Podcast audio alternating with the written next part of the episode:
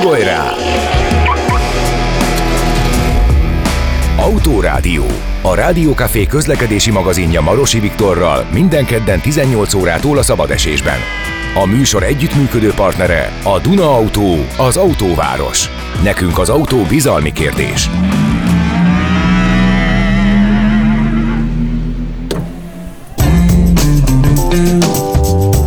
Ablaktörlő. Segítünk tisztán látni az autós világban.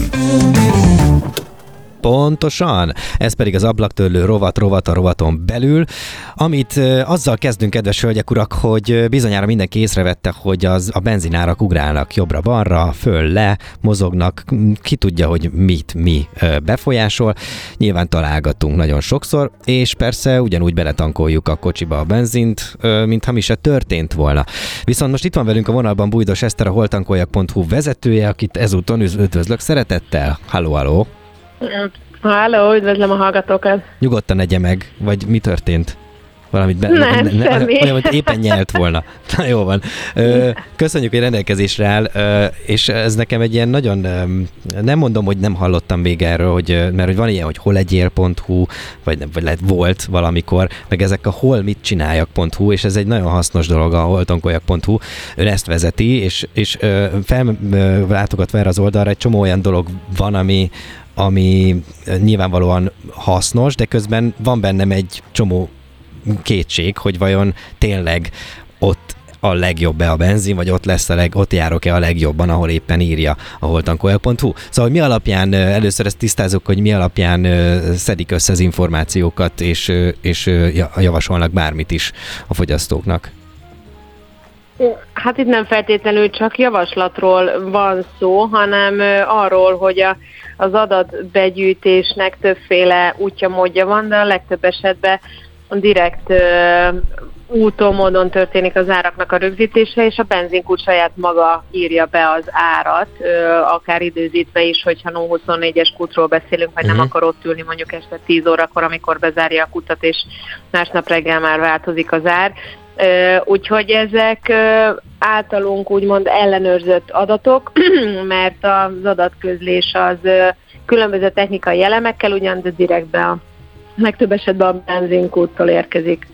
A témánk az az, hogy mi alapján változnak a benzinárak, és erről még, ha szerencsénk akkor meg tudjuk kérdezni Grádottót, a Magyar Ásványolaj Szövetség főtitkárát is. Őt egy kicsit más oldalról fogom kérdezni, de ön, ön, öntől viszont azt szeretném, hogy, hogy mivel magyarázható legalábbis ami a piaci információkat illeti, mivel magyarázható az, hogy hétről hétre elég nagyokat ugrik a benzinár, és, és akkor szólnak előre, hogy jó, holnap drágább lesz, úgyhogy most tankoljatok. Tehát ezek, ezek, ezek mitől függnek, mi múlnak? Nem csak most a nyáron, de az elmúlt években is az a két olyan fontos tényező hatott a hazai üzemanyagárakra, amiről most is tudunk beszélni. Ez az egyik, ami a, a Brent típusú olaj hordonkénti ára, annak a jegyzésára és annak a mozgásai határozzák meg azt, hogy a hazai kiskereskedelmi árak milyen mértékben és milyen irányba induljanak el, vagy mozduljanak és a másik az a forint árfolyama a dollárral szemben, és attól függően, hogy gyengül vagy erősödik a forint, ez is elég jelentősen kihat a hazai üzemanyagárakra. Ö, nyilván itt a, az árazásban, a, illetve a, hát a piac ö, kiszolgálásának a, a legnagyobb szereplője a, a MOL, és a 70%-át a magyarországi piacnak ő látja el. Nyilván a maradék 30%-ban szabad a gazda, és lehet importálni, és vannak egyéb szereplők is, de az, hogy mondjuk az ő árazásában akár az önköltség, akár a beszerzési árak, vagy a gyártási költségek milyen mértékben jelennek meg, és vannak hatással a hazai üzemanyagárakra, ezt ő tudná leginkább megmondani, de az a két alapvető tényező, amiről az elején beszéltem, az, az masszívan befolyásolja azt, hogy hogyan emelkednek, és az a mostani júliusi, július óta tartó áremelkedési tendenciának is az volt a legfőbb oka, hogy az olajára a 70 dollárról egészen a 85 dollárig emelkedett. Most ilyen 84 körül áll, 84 dollár környékén mocorog, ezért sem számítunk a héten jelentősebb ármozgásokra, de az látszik, hogy ha mondjuk egy további forint gyengülést tapasztalunk a dollárral szemben, az sajnos további üzemanyagáremelkedéseket hozhat. Azt említette, hogy van, aki importálja, van, aki viszont ugye a, a MOL-tól vásárolja. Az így hatóságilag szabályozva van, hogy például, hogyha valaki a helyi tehát lokálisan ugye a moltól vásárol, az ugye itt van Magyarországon, gondolom a legtöbb finomítója itt van, akkor, akkor az, az, az hogy, hogy nem olcsóbb annál, mint amit importálnak, hiszen azt még ide is kell hozni. Hogy ez hatóságilag szabályozva, hogy nem is lehet olcsóbb, vagy egész egyszerűen ezt a piaci alapon eldönti maga a, a versenyző, vagy a szereplő, a piaci szereplő. Hál' Isten újra piaci alapokon működik minden, azért az üzemanyag szakma 13 hónapon keresztül élvezhette, és ezt most macska körömbe teszem az ársapkának a, az előnyeit Miért és leginkább a körömbe? hátrányait. Hát ez azért a szakmán belül nem volt egy, egy, egy túl rózsás időszak. Nyilván lakosságként mindenki üdvözölte a 480 forintos üzemanyagárakat, bár akkor már senki nem volt boldog, amikor beállt a hatodik benzinkúton lévő sorba, és ott sem tudott tankolni. Tehát láttuk azt, hogy a rendszer azért kiforta magát, és látszott az, hogy az ilyen jellegű piaci mechanizmusokba való belenyúlás az, az mit okoz, áruhiányt, amire számítani lehetett, és 13 hónap után ki is derült, hogy ez hmm. a rendszer ilyen szempontból nem életképes. Nagyon sok benzinkút ment tönkre ebben? Hát olyan sok talán nem, én nagyon sok átalakulásról ö, tudok, tehát ez egy jó időszak, jó időszak volt arra a benzinkutak számára, hogy kicsit leüljenek egy kockás papírral és számoljanak, megnézzék hmm. a kiadás és a bevételi oldalakat, és aztán racionalizálják a, akár a költségeket, tehát nagyon sok kutát átállt automata üzemmódra, vagy egyáltalán kicsit átgondolta a villanygáz számláját, hmm. rezsiköltségét, amivel aztán egy gazdaságosabb működést tudott fenntartani, vagy tud azóta fenntartani, az biztos, hogy nagyon sok kiábrándult tulajdonos van, aki aztán szabadult a, a szakmától, és eladta a kútját, tehát amikor átalakulásokról beszélek, akkor uh-huh. ezekre gondolok. Beszéljünk picit a fogyasztói oldalról is, mert nem tudom, hogy voltak-e arról felmérések vagy kutatások, hogy amikor elkezdett fölfele kúszni, és már tényleg egy 800 forint körül volt a benzin, akkor, akkor lehetett érzékelni azt, hogy, hogy visszavesznek az emberek a, a benzinfogyasztásba tehát a, az autós közlekedésből. Tehát volt-e olyan kézzelfogható időszak, amikor azt mondták, hogy na jó, és ezt most nem a Covid-hoz kötöm, mert akkor nyilván kevesebbet közlekedtünk, hanem amikor a világ zajlott ugyanúgy, csak egyszerűen elkezdtek fölfele kúszni az árak. Azt szeretném megtudni, hogy vajon mi lehet a lélektani határ, mert ebből ki lehet nagyjából számolni. Hát ez folyamatosan emelkedik, tehát ha gyorsan és röviden akarnék rá válaszolni, mert nem volt ez olyan régen ez a rekordmagas üzemanyagár, hát évelején volt. Évelején, és az a fajta tudatosabb tankolás, ami akkor elkezdődött, az azt kell, hogy mondjam, hogy azóta is tart. Ez mit jelent a, tudat, a tudatos tankolás? Az, hogy kevesebbet tankolunk, és ez egyértelműen látszik, az az, hogy, hogy nem biztos, hogy beülünk ugyanazért az autóba, mint mondjuk két évvel ezelőtt, vagy összefonjuk az utunkat, vagy használok vármegye bérletet, vagy tömegközlekedek, tehát ez vidéken előszeretettel egy használt dolog, és ez a kutak forgalmában elég jelentősen megjelent csökkenésként.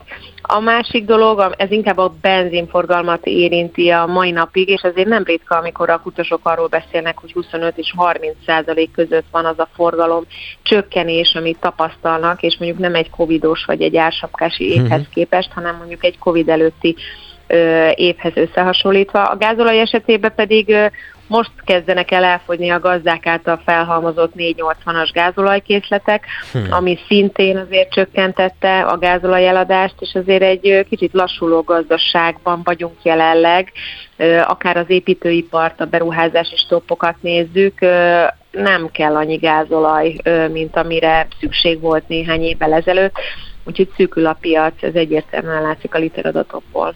A szomszédos országokban mi mit tapasztalnak? Van-e arról bármi statisztika, hogy, hogy ott hogyan változtak a tankolási szokások, illetve hogy Magyarországról átmennek-e esetleg tankolni?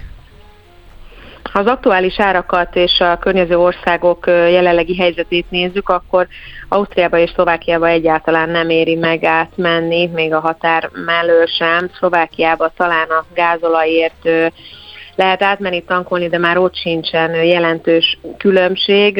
Hát Horvátországban se olyan rózsás már a helyzet, mint ahogy mondjuk egy fél évvel ezelőtt, itt is 600-610 forint körüli árakat tapasztalunk. Persze, ha valaki most jön haza a nyaralásából, akkor, akkor útba ejtheti az utolsó horvát benzinkutat, de ha most egy 40 literes tankkal számolok, és mondjuk fogott rajta 20 forintot, akkor azért az kiszámolható, hogy talán egy plusz kávét tud megvenni abból a benzinkúton. Szlovénia esetében szintén ezek a 600 forint körüli átlagárak vannak, kicsit talán alatta vagyunk. Romániába látunk még azért jóval alacsonyabb árakat, ami akár ilyen 60-70 forintos árkülönbséget is jelenthet, és onnan azért halljuk a kelet-magyarországi részen a határ mellett élőktől, hogy nem csak a bevásárlás miatt mennek át a szomszédba, hanem azért, hogy tele is tankoljanak, mm. de jellemzően elmondhatjuk, hogy nem mi vagyunk a legdrágábbak, sőt. Uh-huh. Uh, arról majd nem önt fogom kérdezni, hanem majd uh, Grádottót, uh, hogy, uh, hogy a, a minőség, mert azt öntől már megkérdezték mások, de nem azért nem kérdezem meg, hogy, a, hogy az igaz-e, vagy urbán legenda, mégis megkérdezem, látja, hogy az urbán legenda, hogy, uh, hogy Magyarországon rosszabb minőségű a benzin, illetve erről egy ilyen platformnak, mint az önöké, a holtankolyag.hu, az uh, tud-e bármit, vagy, vagy van-e bármilyen információja?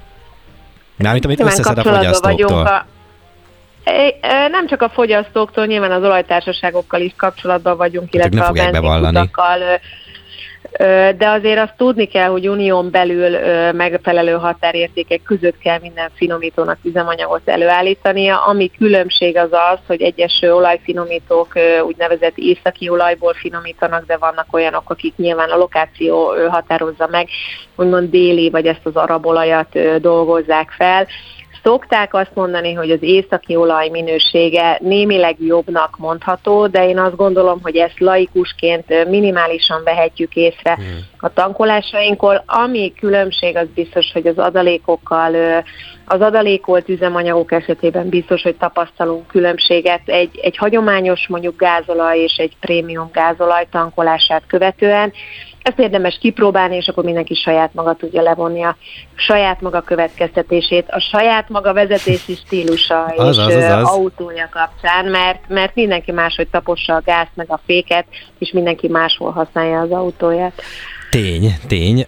Van itt egy szerkesztői megjegyzés érkezett, közben a kedves kollégám, ő most otthon nyomja az ágyat, de közben az SMS-t is nyomja, és az, azt kérdezi, hogy azt mivel magyarázzák, hogy az első horvát molkuton olcsóbb az üzemanyag, mint nálunk.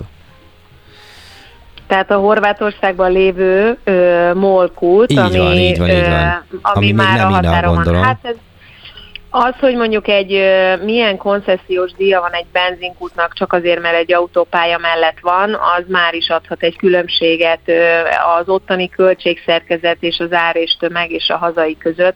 Tehát ez kapásból már egy országos, tehát országok közötti különbség lehet. Nyilván fuvarköltség is szerepet játszhat. Ha most azt nézzük, akkor a MOL százhalombattai finomítójából nyilván nagyobb távolságra van egy MOL benzinkút Horvátországban. Tehát egész egyszerűen ráteszik a, re- a rezsit. Magyarországban. Tessék? Tehát egész egyszerűen rákerül a rezsi, az, hogy az, az hogyan kerül oda. Hát egyértelmű, persze, persze. Na jó van. A, többi kérdés azt majd tényleg felteszem a, a Magyar Ásványolaj és Szövetség főtitkárának, mert azok, azok tényleg inkább, inkább erre vonatkoznak. Én nagyon köszönöm, hogy rendelkezésünkre állt. Remélem találkozunk egyszer élőben is ebben a műsorban, és ellát bennünket sok-sok hasznos információval. Legyen szép estéje. Köszönöm szépen, hogy itt volt. Köszönöm, viszont hallásra. Viszont hallásra. Bújdas Eszterrel, a holtankolyag.hu vezetőjével beszélgettünk. A témánk az marad, a benzinárak váltakozása lesz továbbra is, és akit mindjárt hívok, Grád Ottót, a Magyar Ásványolaj Szövetség főtitkárát. Ablaktörlő. Segítünk tisztán látni az autós világban. Továbbra is ez a szabadesés, és benne az autórádió, és persze ahogyan segítünk tovább látni, vagy segítünk tisztán látni a zűrzavarban, úgy a benzinárakat is most egy picikét darabokra szedjük, és itt van már velünk a vonalban Grád Otto, a Magyar Ásványolaj Szövetség főtitkára, akit üdvözlök, szeretettel. Halló, halló! Itt vagyok, jó estét kívánok, jó és estét. a hallgatókat. Ezt a témát még azt gondoltuk, egy picit tovább boncolgatjuk. Az imént Bújdos Eszterrel, a holtankolyak.hu vezetőjével beszélgettünk ugyanerről, de most egy picit másik irányból közelíteném meg. Vele inkább azt néztük meg, hogy mivel ö, magyarázható a piacnak ez a, ez a ö, folyamatos mozgása, mik a szokások, hogyan lehet a, ö, megfigyelni azt, hogy mi a lélektani határ, eh, ahol már inkább nem tankolnak az, az emberek, és önnel pedig azt szeretnénk megbeszélni, hogy eh, vajon mi az, ami az első ilyen átfogó kérdés, hogy mi az, ami, ami leginkább befolyásolja a, a benzináraknak a, a növekedését, amikor arról beszélünk, hogy a háború miatt. Tehát amikor rá mondjuk azt, hogy hát ez bizony a háború miatt zajlik, akkor itt mire kell gondolni? Itt fölfele is és lefele is mehetnek ezek az árak. Hát a háború miatt nagyon egyszerű válasz. Alapvetően azért a háború indirekt módon a kőolaj világpiaci árára lehet legfeljebb hatással, valamilyen szinten hatással lehet a forint, dollár, forint, euró árfolyamára, mert ezek azok a paraméterek, amelyek alapvetően meghatározzák azt, hogy Magyarországon mennyiért tudják a, az üzemanyag forgalmazók a benzint, illetve gázolajat árusítani, értékesíteni. Ugye azt jól ismert, hogy maga az üzemanyag ára áll az előállítási költségeiből a rárakódó egyéb kiskerárésből, nagykerárésből, ugye azért, hogy a forgalmazók az üzemanyagot a, a kutakig eljuttató ö, vállalkozások is a, a maguk költségeit fedezni tudják, de alapvetően az adók illetve az alapanyagára az, ami meghatározza, hogy mennyibe is fog kerülni az üzemanyag a töltőállomásokon. Tehát jelen pillanatban, hogy igen? Semmi, semmi, nyugodtan folytassa, mert, mert egy következő kérdésre mentem volna rá, csak azt hittem, hogy, hogy ezt lezárta, de igen? Ja, alapvetően az Európában mértékadó Brent kőolaj jegyzésára határozza meg azt, hogy az alapanyag mennyibe kerül, de mivel Magyarországon ugye egyelőre nem euróval fizetünk, tehát a forint árfolyama is nagy mértékben befolyásolja azért az üzemanyagárat, hiszen a finomító forintban fogja kalkulálni az hmm. alapanyagárat, és forintban fogja kalkulálni azt az árat, amennyiért az üzemanyagot a piacra tudja szállítani, értékesíteni tudja a nagykereskedelmi rendszerben, ahova majd becsatlakoznak hmm. később a kiskereskedők. Tehát ma alapvetően a Brent jegyzés, illetve a forint-dollár árfolyama meghatározza, hogy mennyi be fog kerülni nagyjából az üzemanyag. A kormány nemrég közzétett egy üzemanyag jövedéki adó emelést, hogy ezt végre fogják elvileg hajtani január 1-től 40 forinttal emelkedhet így az üzemanyag ára. Ugye akkor, akkor lehet, hogy eléri azt a 8-900 forintos árat is, akkor most az a kérdés, hogy ezt, ezt vajon egyik pillanatról a másikra, ugye, hogy egyébként nagyon sok mindent megkapunk, úgyis, vagy ezt is úgy fogjuk, vagy ez egy, ez egy lassú, folyamatos csepegtetés, amire lehet számítani. Ön mit gondol? Jó. E, kezdem az elején nettó 32 forinttal tervezi a kormány január 1-ével emelni a jövedéki adótartamát mind a benzinnek, mind a gázolajnak, Aha. ami eddig 110 forint, illetve 120 forint volt, a 132 142, illetve 152 forint lesz majd a jövedéki adótartam. Tehát a töltőállomásokon kiírt bruttó árakban ez mint egy 40 forintos árváltozás jelent. Visszatérve azért a kérdés feltevésre, azonnal kezdjünk el eh, tisztább vizet önteni a pohárba, uh-huh. és eh, töröljük ezeket a borzasztó számokat. 800-900 forint nem lesz. Ezt most én ma itt kimerem jelenteni. Uh-huh. Természetesen áremelkedések lehetnek, megtörténhet, hogy a kőolaj világpiacán is komolyabb változások lesznek, akkor a változás nem tud bekövetkezni, hogy az év végén 800-900 forint legyen a, a, a, az üzemanyag uh-huh. Magyarországon.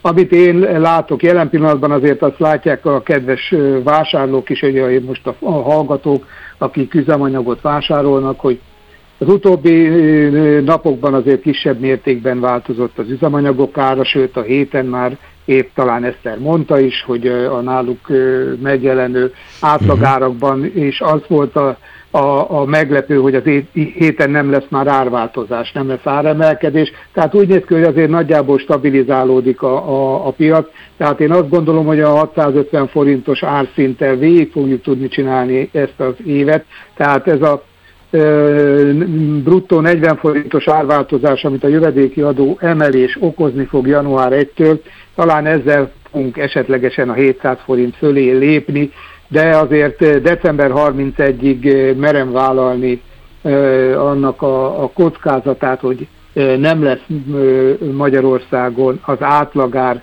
700 forint sem benzinben, sem gázolajban. Hmm. Én azt látom jelen pillanatban, hogy nincsenek olyan piaci mozgások, nincsenek olyan események, amelyek ilyen mértékű árváltozást előrevetítenénk. Ha mégis lesz, akkor mondjuk, hogy hát nem, meg, meg, mondta, a főtitkár úr mondta, hogy majd önre fogunk hivatkozni. Jó, de, de reméljük, hogy tényleg sokszor, nem lesz, és tényleg nem lesz. Sokszor szoktak a kollégái, és azért arra viszonylag büszke vagyok, hogy általában úgy, hogy igen, ön megmondta, hogy így lesz, és nagyjából úgy is lesz. Profita Tehát őszintén remélem, ez a, ez, ez a ez a prognózisom is ebbe a kategóriába fog tartozni. Oké, okay, oké. Okay. Akkor egyet lapozva beszéljünk a benzin minőségéről. Ezt már ezt erre érintettük, de én azt gondolom, hogy ön egy, szemp- egy pár szempont miatt relevánsabb ebben a témában. Méghozzá azért, mert, mert ugye vannak ilyen nem tudom, hogy érezni lehet. Én egyébként most személyes példát tudok mondani, amikor külföldön tankolok, innen mondjuk nem tudom, Szlovéniában vagy Olaszországban tankolok, vagy akár Horvátországban, akkor azt érzékelem, hogy többet megy az autó, pedig nem nyomom neki jobban, nem gondolom azt, hogy, hogy na most jobb a benzin, akkor most jobban oda kell lépni neki, ugyanúgy lépek oda mindig, és ö, mégis azt érzem, hogy, hogy hosszabban tart a benzin. Ennek milyen okai lehetnek, hogyha nem egy ilyen konteót veszünk, és azt mondjuk, hogy, hogy, hogy, hogy ennek teljesen valid okai lehetnek, akkor mik lehetnek azok? Én azt gondolom, és kövezzenek meg, hogy alapvetően pszichés okai vannak. a, Gondolok az energiával. Hazai, hazai töltőállomásokon forgalmazott üzemanyagok is megfelelnek ugyanannak az Európai Uniós szabványnak, mhm. amelynek meg kell felelnie az osztrák, szlovén, olasz üzemanyagnak néhány százalékos eltérés esetlegesen előfordulhat az oktánszámban, tetánszámban, tehát a, a benzin vagy a gázolaj ö, ö, teljesítményét mérő számban, de, de ez minimális. Sokszor szoktam azt elmondani, ugye, hogy van egy ö, komoly hálózattal rendelkező, ö, nevet ugye nem mondok és nem is mondhatok, ö, töltőállomás hálózat Magyarországon, amelyiknek ugye uh-huh. Ausztriában van a finomítója, és ö, sokszor lehet azt hallani, hogy jó, hát az ott vásárolt ö, üzemanyag az jobb, ö, Noha a itthon forgalmazott, ezen cég által forgalmazott üzemanyagnak is a jelentős része a, Dunai finomítóból uh-huh. került beszállításra. Uh-huh. Tehát e, ugyanarra az üzemanyagra csak azért, mert egy másik logójú kútnál tankolják, érzik úgy az emberek. Ez persze természetesen nem teljes mértékben e, igaz, vannak némi eltérések, de én azt gondolom, hogy azért ez nagyon nehezen e, e, mérhető. Azt el tudom képzelni, e, és azt alá is írom, és ez, ezt meg is tudom erősíteni, hogy a, a prémium termékek minősége, teljesítménye biztos, hogy jobb. Egy prémium benzin oktánszáma normál 95-öshöz képest 100 vagy 100 fölötti, azért ugye már a számból is látszik, hogy ezért egy 5 százalékos, 5 százalékot meghaladó teljesítmény növekedést nyugodtan uh-huh. lehet számolni, hiszen egy, mm, hogy mondjam, teljesítmény erősebb üzemanyag keverékről van szó, de ugyanez a prémium dízelek esetében is elmondható. Tehát van, van különbség, de itt alapvetően a prémium, illetve a normál üzemanyagok között. Aha. Tehát én azt gondolom, hogy ennek azért a jó része pszichés kell, hogy legyen, mert mondom, ugyanannak a szabványnak felelnek meg, ugyanazoknak a nemzetközi ellenőrzési rendszeren mennek keresztül Magyarországon is nagyon szigorúan mind az állam kötelező az Európai Uniós tagságból eredő folyamatos vizsgálat alatt tartja töltőállomásokat, mind pedig a Nemzeti Adó és Vámhivatal, ugye a NAV is ellenőrzi annak a jövedéki osztálya, nagyon szigorúan ellenőrzik a töltőállomásoknál forgalmazott üzemanyagokat és azok minőségét.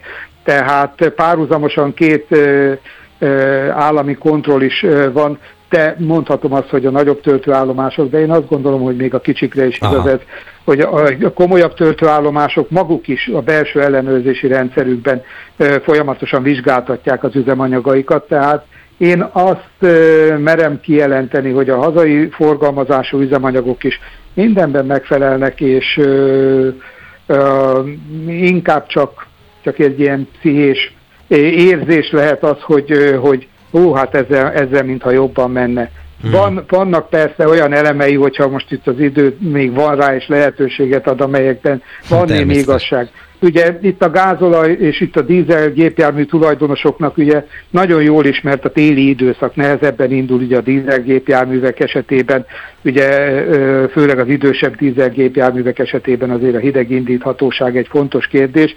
Vannak olyan minőségek, vannak olyan töltőállomások, ahol egy magasabban adalékolt épp a hidegindíthatóság érdekében, ugye ez főleg ugye ott lehet érezni mondjuk, hogyha az ember elmegy olyan országba, a környező országokban mondjuk síelni a téli időszakban, ugye ahol eleve magasságkülönbségből is adódóan nagyobb mínuszokra lehet számítani, ezekben az országokban jobban adalékolják a téli időszakban a gázolajat hidegindíthatóság javító mhm. adalékokkal, épp azért, hogy ne legyen probléma a reggeli indulás, de ez, ez csak egy időszakos különbség, és tényleg csak arra az időszakra vonatkozik, hogy most éppen a ö, nehezen indul mínusz 20 fokban, vagy könnyebben indul mínusz 20 fokban, mínusz 25 fokban az a, az a dízel autó, ö, de ezt leszámítva a normál működésben a, a teljesítményére én merem vállalni a garanciát, és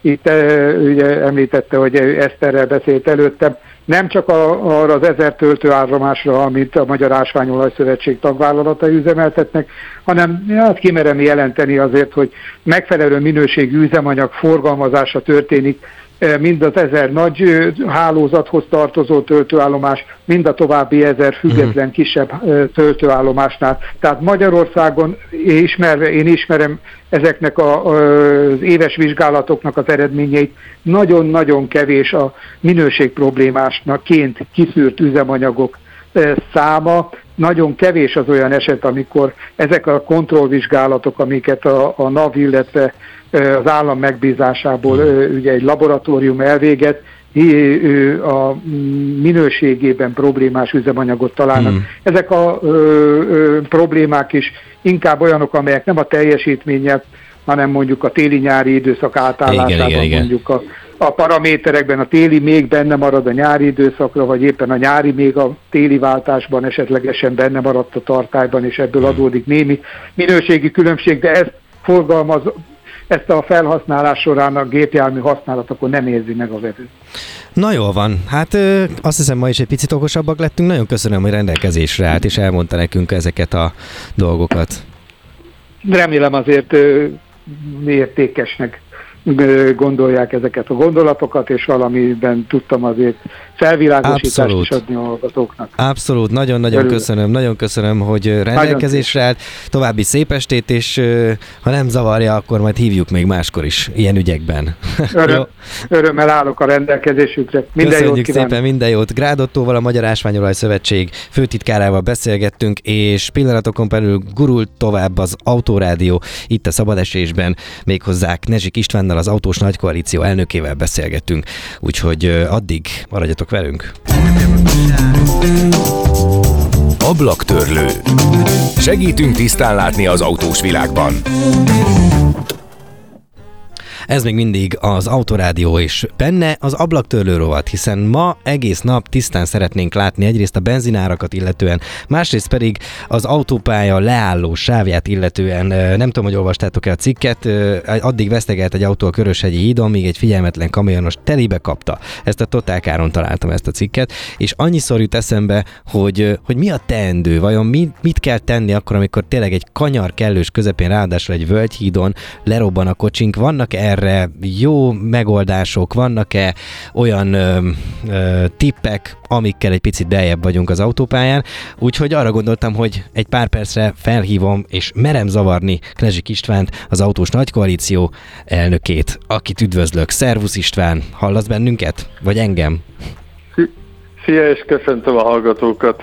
Nos, köszönöm, hogy rendelkezésre állsz egy ilyen kérdésben, szerintem ez fontos. Egyrészt én ahányszor megyek az autópályán, annyiszor látok valakit vészvillogóval leállni. Ilyenkor lehet az is, hogy telefonál, lehet az is, hogy csak rájött a, a kis WC, vagy a nagyobb, nem tudni, de hogy sokat látok ilyen autókat, és azt is sokszor látom, hogy akár ott állnak mellette, és, és még ne adj Isten gyerekkel, és így próbál koznak valamivel, vagy várják a segítséget, szóval hogy ilyenkor mi a legjobb, amit tehetünk? Egyrészt, másrészt te olvastad ezt a cikket, amit, amit az imént elmondtam. Ugye nagyon sok helyen megjelent ez a hír, ugye az autópályakezelő hozta nyilvánosságra ezt a dolgot. Én egy picit máshonnan indítanék ebbe a történetben, mert ilyet valóban minden órában lehet látni, és ugye az autópályakezelő is közölte, hogy átlagosan 8-12 percen belül bajba kerülhetünk, hogyha a leállósában megállunk. Ugye ebbe a konkrét esetben is sok-sok hiba történt, de én máshonnan kezdeném. Megtettünk-e mindent annak érdekében, hogy ne kerüljünk ilyen helyzetbe? Ha. Persze, hogy megelőző karbantartást elvégeztettük-e a járművön, és olyan állapotú járművel indultunk el, aminek a jármű biztonsága megvolt. Mindig ezzel Ez az nyugtatom magam. Kérdés. Igen. Nekem komoly is kétségeim vannak erről. Ugye a következő kérdés, hogy általában nagy számban az autó nem egyik pillanattól a másikra áll meg, kivéve, hogy csak kifogyott belőle a benzin. Aha. Ugye ez megint menjünk vissza a dologhoz, hogy gyakorlatilag mi az eleje a történetnek. Mm.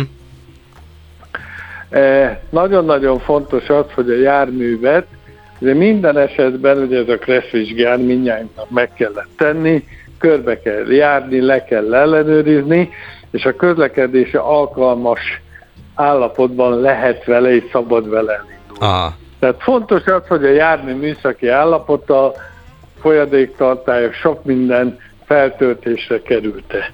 Aztán utána ugye ezt is nagyon sok helyen most megírták, nem győzöm elégszer én is elmondani, hogy ha látjuk, érezzük azt, hogy az autóval lehetnek gondok, uh-huh. akkor az első biztonságos pihenőbe álljunk ki, és hívjunk segítséget, műszaki segítséget.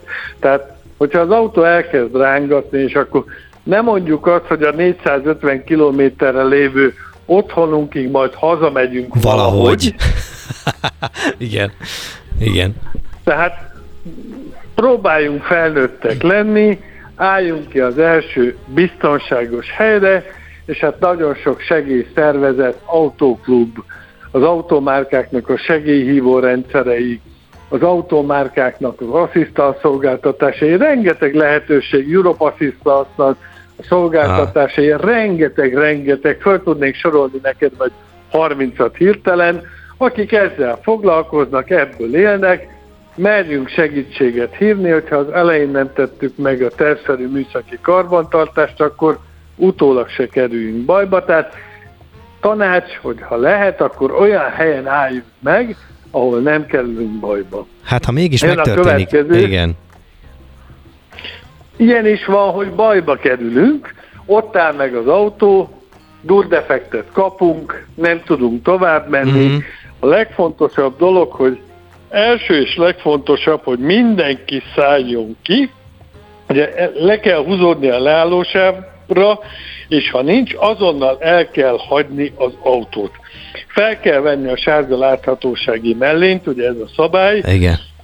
Ne akarjunk mindent magunkkal vinni, mert vélhetően ugye az ominózus tavaly őszi balesetben is valaki visszament tárgyaiért. A pénztárcát meg az iratokat, ha nagyon muszáj, meg a telefont vigye magával, de egyébként azonnal hagyjuk el a járművet, és a szalagkorláton kívül kell várakozni. Jó messze, még véletlenül se kerüljünk bajba, mhm. hogyha valaki egy hasonló utoléréses balesetet tesz, Aha.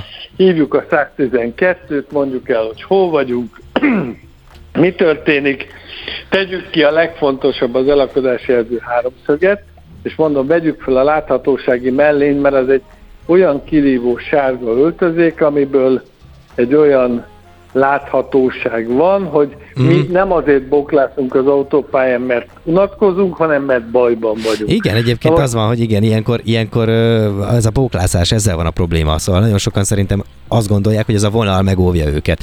De, de a másik oldalról az érdekel, hogy mi zajlik le abban az autósban, vagy abban a kamionosban, aki aztán végül egy ilyen utoléréses balesetet produkál. Tehát, hogy, hogy egész egyszerűen ennyien nem figyelnek. Pár évvel ezelőtt csináltunk egy érdekes vizsgálatot, Tobi szemkamerával vizsgáltuk, hogy a közlekedők valójában hány százalékban figyelnek az úton a tényleges közlekedésre. Mondj egy számot, amit el tudsz képzelni. Hát most horror szám az mondjuk 30, ha egy kicsit optimistább vagyok, akkor 70. Valóság 20. Tehát, 20% figyel 100%-ig az útra? Ez azt jelenti? Nem, amikor te közlekedsz, mész az úton a valódi közlekedést figyelve, a táblákat, az előtted lévő forgalmat, nagyjából te és az átlag 20%-ot figyeli. Egyébként nézi azt, hogy mi van melletted, gondolkodik, elgondolkodik, tájat néz, minden történik, és valami hasonló történhetett itt is, hisz a videófelvétel alapján nem volt nagy jármű a kamionos előtt, rutinból nem tudni, máshol járt a feje, ezt majd a rendőrségi vizsgálat meg fogja állapítani, uh-huh. de egy belátható személygépkocsikkal haladó sorban verte telibe hátulról ezt a útszélén álló autót. Szerencsére senkinek nem történt súlyos baja, történt műszaki kár, ezt meg fogják javítani, alkatrész fogyni fog, de szerencsére emberéletben és hmm. nagyfokú emberi sérülés nem történt. Záró kérdés, és tényleg nagyon közel vagyunk az óra végéhez. Engedd meg, Szabó Bence kollégám írt még egy üzenetet, gyorsan ő az ágyból szerkeszti az adást, mert hogy éppen lázas, hogy majd nyugodtan üzenj neki valamit a adás végén, vagy a beszélgetés végén. Azt kérdezi, hogy az igaz-e, hogy vagy csak erettentésként mondják, hogy átlagosan 8 percen belül baleset érhet minket a leálló sávban. Ez egy, ez egy valós? ez a gyakorlat, tehát ez egy valós szám, hogyha megállunk a leálló sávban, akkor sajnos olyan visszatérve erre a 20%-ra, amit mondtam neked, vélhetően ennyi időn belül bajba fogunk kerülni, tehát legfontosabb, hogy az autó olyan állapotban legyen, hogy úgy induljunk el, hogy semmilyen műszaki hibája nincs, ha bármi legkisebb hibát észlelünk, akkor álljunk meg olyan biztonságos helyen, ahol tényleges leállósáv, de a legjobb parkoló, olyan benzinkút, menjünk minél előbb olyan helyre, és merjünk megállni és segítséget hívni, mert nem fogjuk tudni megoldani. És hát látszódik, hogy volt egy autója szegény közlekedőnek, és a kamion az nullára berendezte. Az élete viszont megmaradt, úgyhogy ennek örülünk. A videót látta, szerintem aki ezt megnézi, az duplán tapsol.